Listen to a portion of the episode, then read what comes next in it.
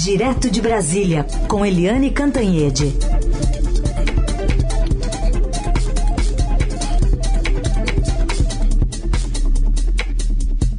Oi, Eliane, bom dia.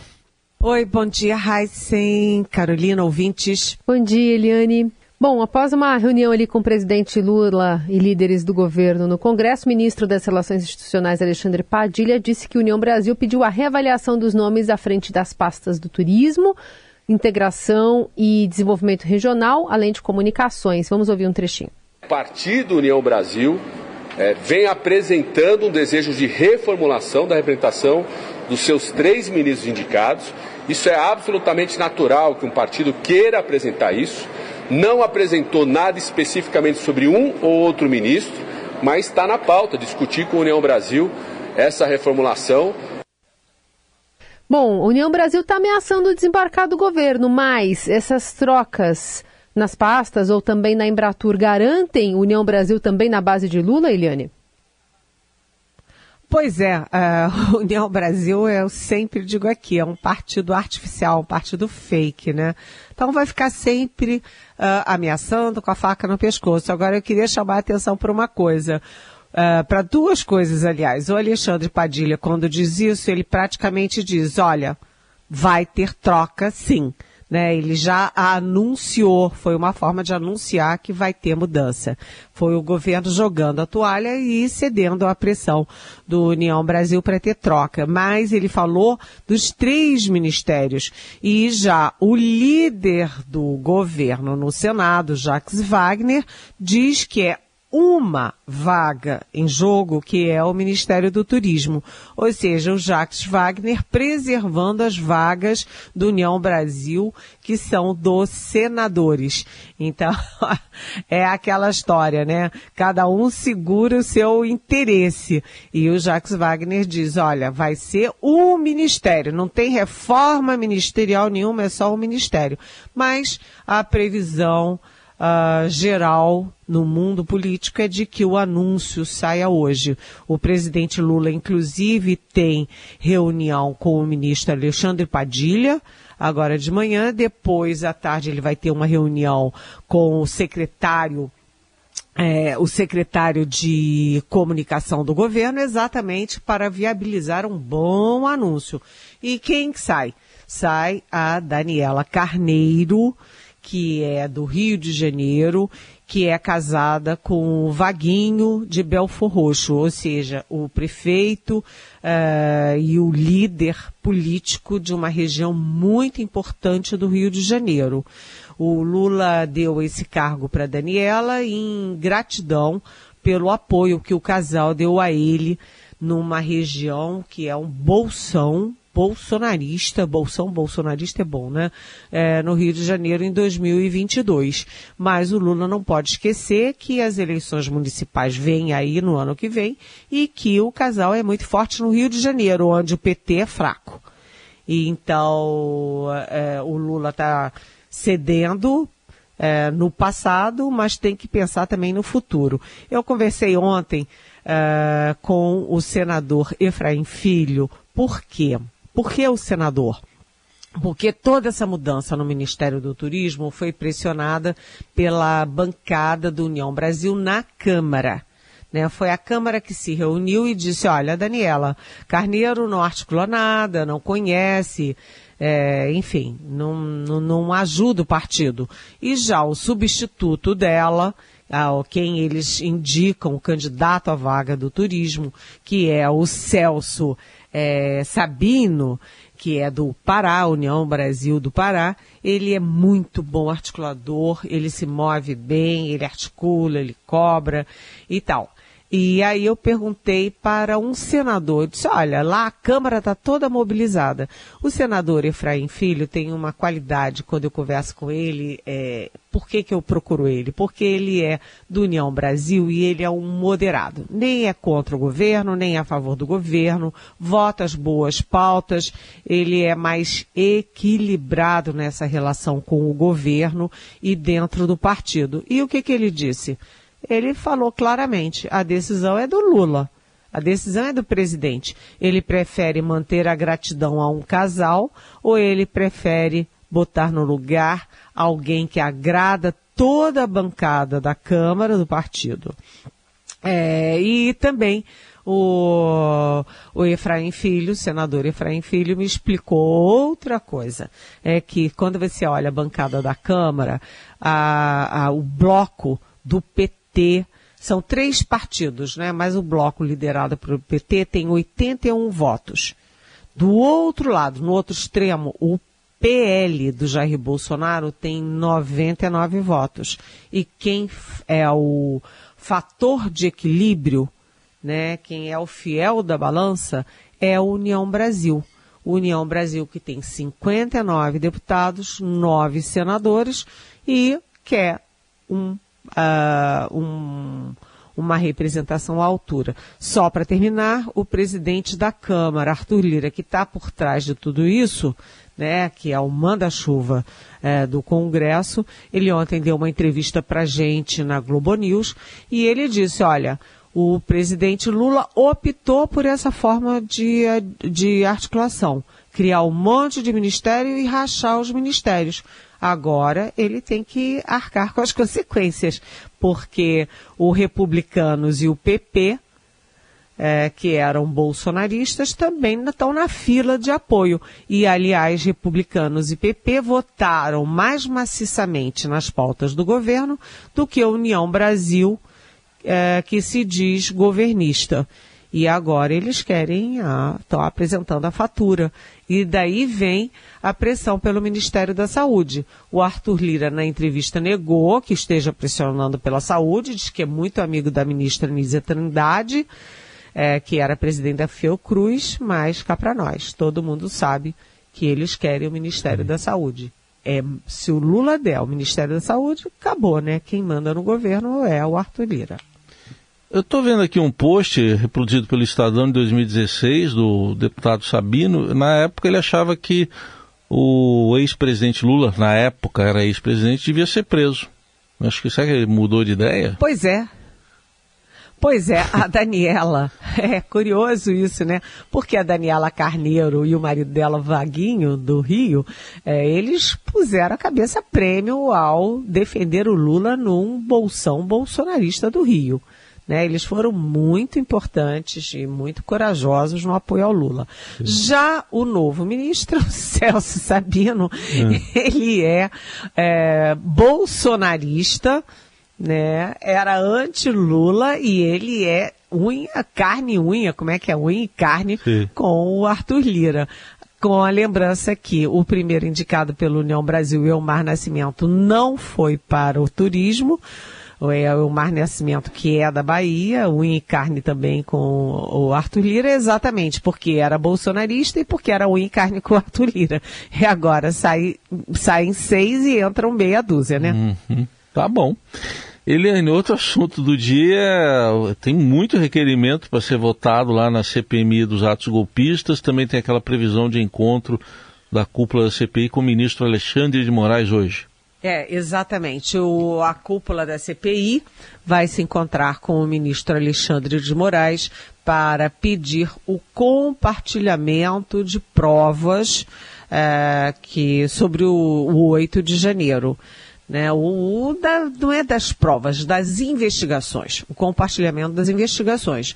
O ministro Alexandre de Moraes já negou o compartilhamento com a CPI da Câmara Legislativa aqui do Distrito Federal, a Câmara Distrital aqui da capital da República. E ele, que ele alegou naquele momento? O Alexandre de Moraes alegou que não pode correr o risco de vazamento das informações sigilosas, do andamento das investigações, das provas, etc. Será que ele vai usar o mesmo argumento com a CPMI do Congresso? O fato é que a CPMI hoje já se reúne, está de vento em popa, já se reúne para votar os requerimentos de convocação de depoentes. E quem que está ali na linha de frente? Primeirões da lista. O ex-ministro da Justiça do Bolsonaro, Anderson Torres, que inclusive foi preso, e o tenente-coronel da ativa do Exército, Mauro Cid, que era o ajudante de ordens do Bolsonaro e que também foi preso. Por quê? Porque um tinha uma minuta de golpe em casa para fechar o TSE.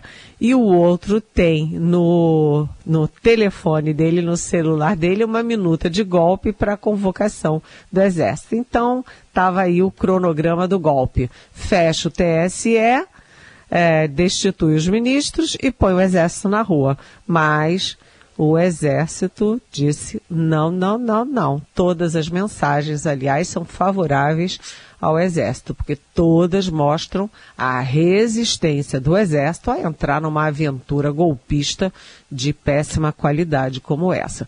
Mas hoje é o dia aí, um foco muito forte na CPMI dos atos golpistas. Aliás, eu chamei hoje na coluna do Estadão, que já foi publicada ontem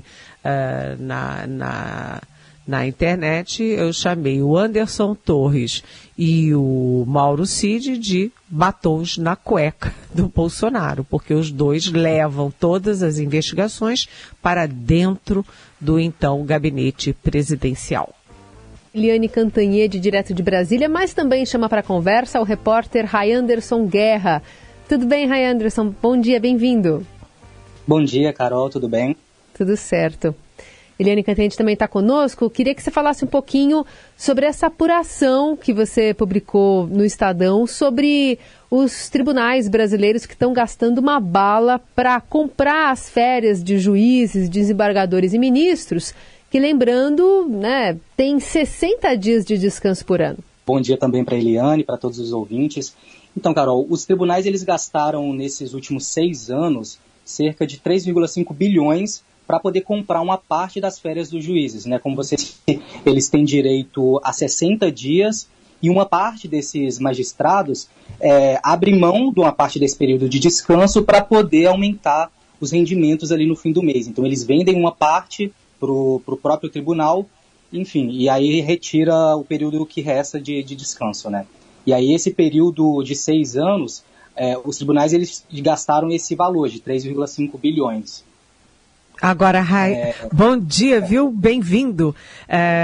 E isso significa que, se você dividir isso pelos 12 meses, que o salário deles acaba ultrapassando o teto, né? O teto constitucional de salário, não é isso? Exato, Eliane. Então, o salário hoje de um ministro do Supremo, né, que é o teto constitucional, ele é de R$ 41.600. Então, como esse período de férias ele pode ser vendido e é diluído ali nos 12 meses, ou muitas vezes o juiz, no caso, ele recebe num mês específico essa venda das férias, eles ultrapassam esse teto constitucional, porque essa verba indenizatória que é paga pelo judiciário, ela não entra nessa conta do teto. Então, muitas vezes o ministro ele deveria receber no máximo R$ 41.000, mas se a gente pega a folha de pagamento dos tribunais e tem rúbricas acima de 100 mil, por exemplo, porque muitos ministros eles podem receber valores de anos passados. Então, um juiz pode vender as férias de 2020, por exemplo, 2020, 2021, e em 2022 ou 2023 está recebendo esse valor, e aí o salário chega a valores aí astronômicos. E olhando aqui, Anderson, são vários tribunais, mas o STF não está nessa lista? Não, lá um ministro não pode vender férias, coitado?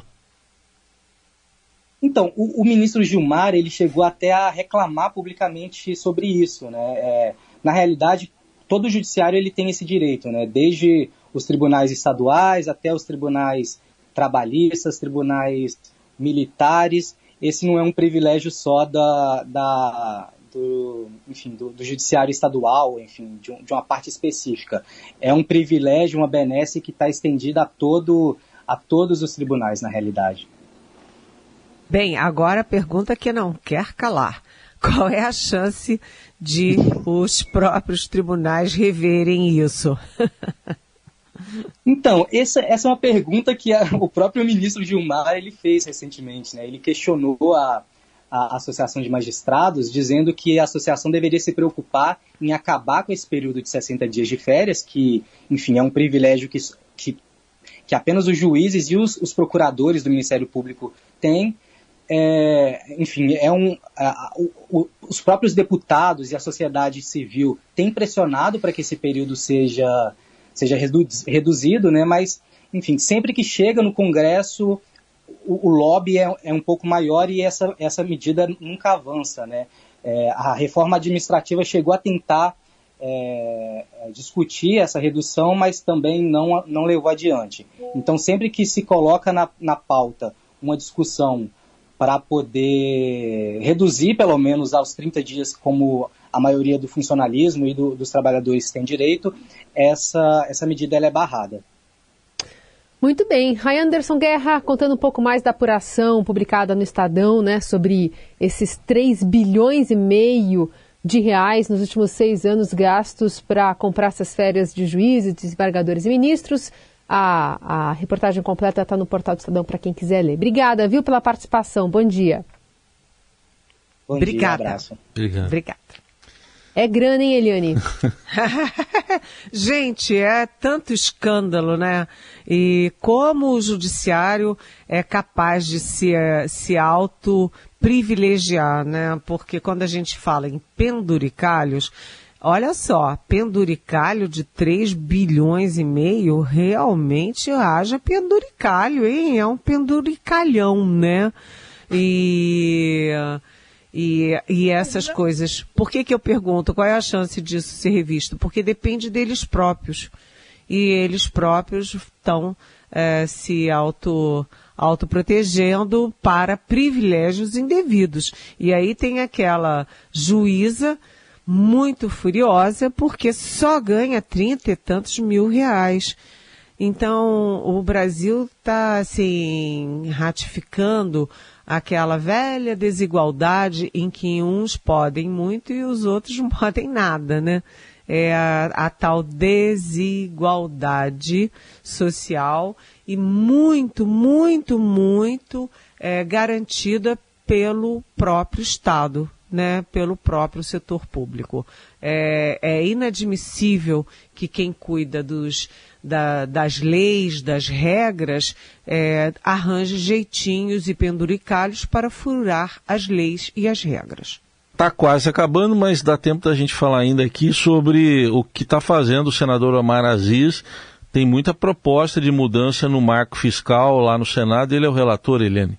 Pois é, o Omar Aziz, que foi presidente da CPI da Covid, foi um belo trabalho, né? Ele foi muito bem. Ele agora é o relator do marco fiscal no Senado Federal. E ele está se reunindo com os líderes, discutindo como votar, quando votar, etc. E a previsão é de que ele e os líderes do Senado se encontrem com o ministro da Fazenda, o Fernando Haddad, na quinta-feira, para definir. E a previsão é de votação no Senado já nos dias 20 e 21, ou seja, semana que vem.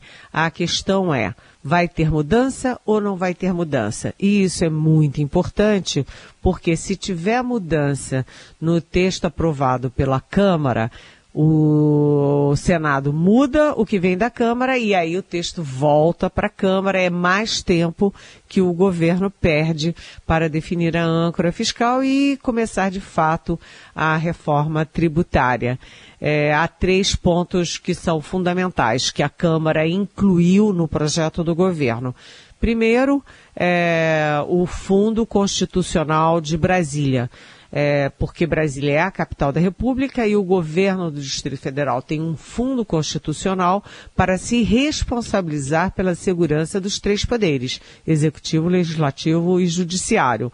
A outra coisa é o piso das enfermeiras, 12 enfermeiros. E o terceiro que a Câmara incluiu é exatamente o dinheiro para o Fundeb, o dinheiro para a educação.